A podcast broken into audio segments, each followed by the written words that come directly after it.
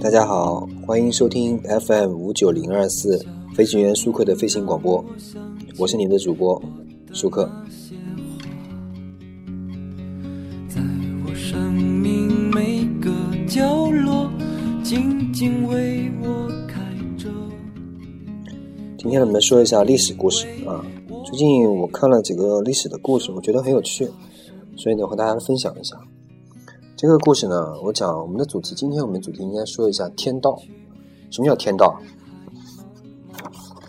天道是什么？不知道有没有听众听过？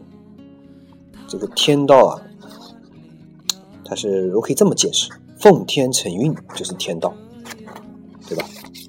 你说这个呃，奉天承运这个词也是明朝才正式出现的，明朝应该是由明朝开国皇帝朱元璋亲自改的。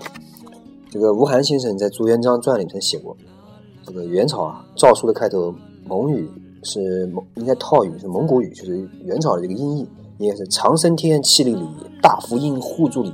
文言译作上天眷命，比如说上天给我一个眷顾我、啊。朱元璋认为呢，这口气不够谦卑，就改成了奉天承运。这个其实你仔细想啊，这个朱元璋这话确实谦卑了。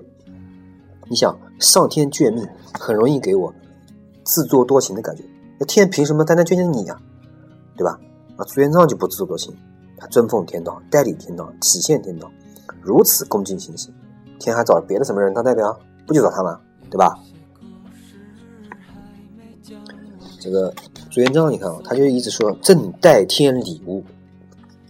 好，咱们来现在说一下这个天道的故事。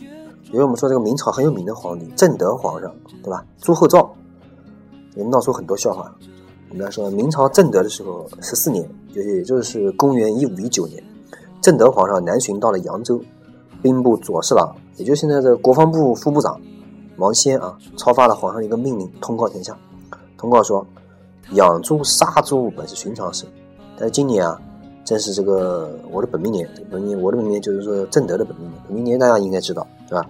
而且猪与猪同音，再说啊，吃猪肉也有长疮、生病呐、啊，很不妥当，所以通告各地不许喂养猪、买卖猪、屠宰猪，如果故意违抗，本犯及一家老小发配到最远的边疆充军，永远不许回来。你这个命令一下，管各地老百姓纷纷杀猪啊，肉多了一直吃不掉，就纷纷阉制。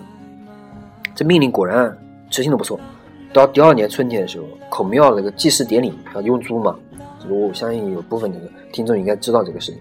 这个祭祀要上这个牺牲，牺牲里面有一道就是猪肉，就必须要上猪，找不到猪了，怎么办呢？他只好用羊代替。这个猪其实是这个上猪肉，这个是非常级别非常高的啊。这个一般有可能知道有少老、太老，这应该属于太老。这个事情就是就我们就鉴于这个明朝人沈德符写的《万历野获编》卷一，他为了追根溯源，沈德符同时讲了两个这样的故事。另一个故事关于杀狗的，杀狗呢，宋徽宗崇宁年间，也就是一一零二年到一一零六年，谏官范自虚向皇帝提了一条建议，说陛下身肖属犬，人间不宜杀犬。这个宋徽宗接受了这个建议，嗯，严令禁止屠狗。沈德符说，这已经成了古今最可笑的只是事情之一。没想到在本朝又出现了。我想，如果不提皇上代表天道的说法，可笑的不过是两位皇上嘛。如果联系到天道，这可笑的就是天道或者皇上代表天道这种说法。皇上代表天道说法，恐怕属于特大号的胡说八道。如果不这样解释，我们就只好承认，天道在两岸身上当政的时候变成猪道或者狗道，对不对？这未免也有亵渎天道之嫌。当天道的解释权和代表权固定在某个具体人身上的时候，天道的笑话经常发生的。三五百年时间抵挡我不住我们深厚悠久的传统啊！那现在来说一个明末起义军的事情。明末张献忠造反，在四川建立大西政权，年号大顺。我不知道该如何形容这位也宣称顺应天道造反者，用杀人如麻来形容张献忠啊，显然都不够。张献忠创造了很多杀人的名堂，比如派遣将军四面出击，分土各州县，名曰草杀。上朝的时候，百官在下面跪着，招呼数十条狗下田，狗闻到水就把水拉回去宰了，这叫天杀。他想杀读书人，就宣布开科取士，将数千瓷川学子骗来全部杀光。我读到明史和明史纪事本末上这些描写的时候，曾经怀疑这写史的人呢，是不是蓄意在污蔑农民起义的领袖啊？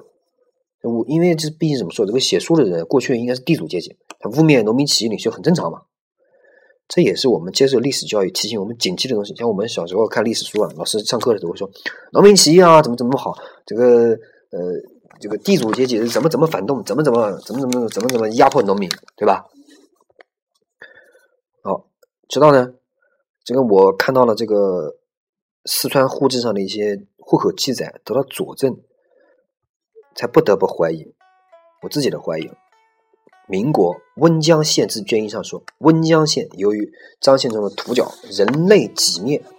张献忠死去十三年后，也就是公元一六五九年，清查户口，全县啊，这个记住，四川的一个县，仅存三十二户，男三十一丁，女二十三口。也就是说，总共男的才三十一个人，女的才二十一个人，二十三个人啊，你看。也就是正正茫茫如天地出皮，那是如天地出皮啊！民国简明县志志卷十九，简州赋役原额人丁八千四百九十五丁，明末兵荒为吏，盖成旷野，仅存土著十四户。这些都是政府为征税而做的统计，后面有实际利益督着征税啊，对不对？数字有误差，它也不至于差得太远。你说差得谁能交得起啊？张献忠凭什么理由进行这种规模大屠杀呢？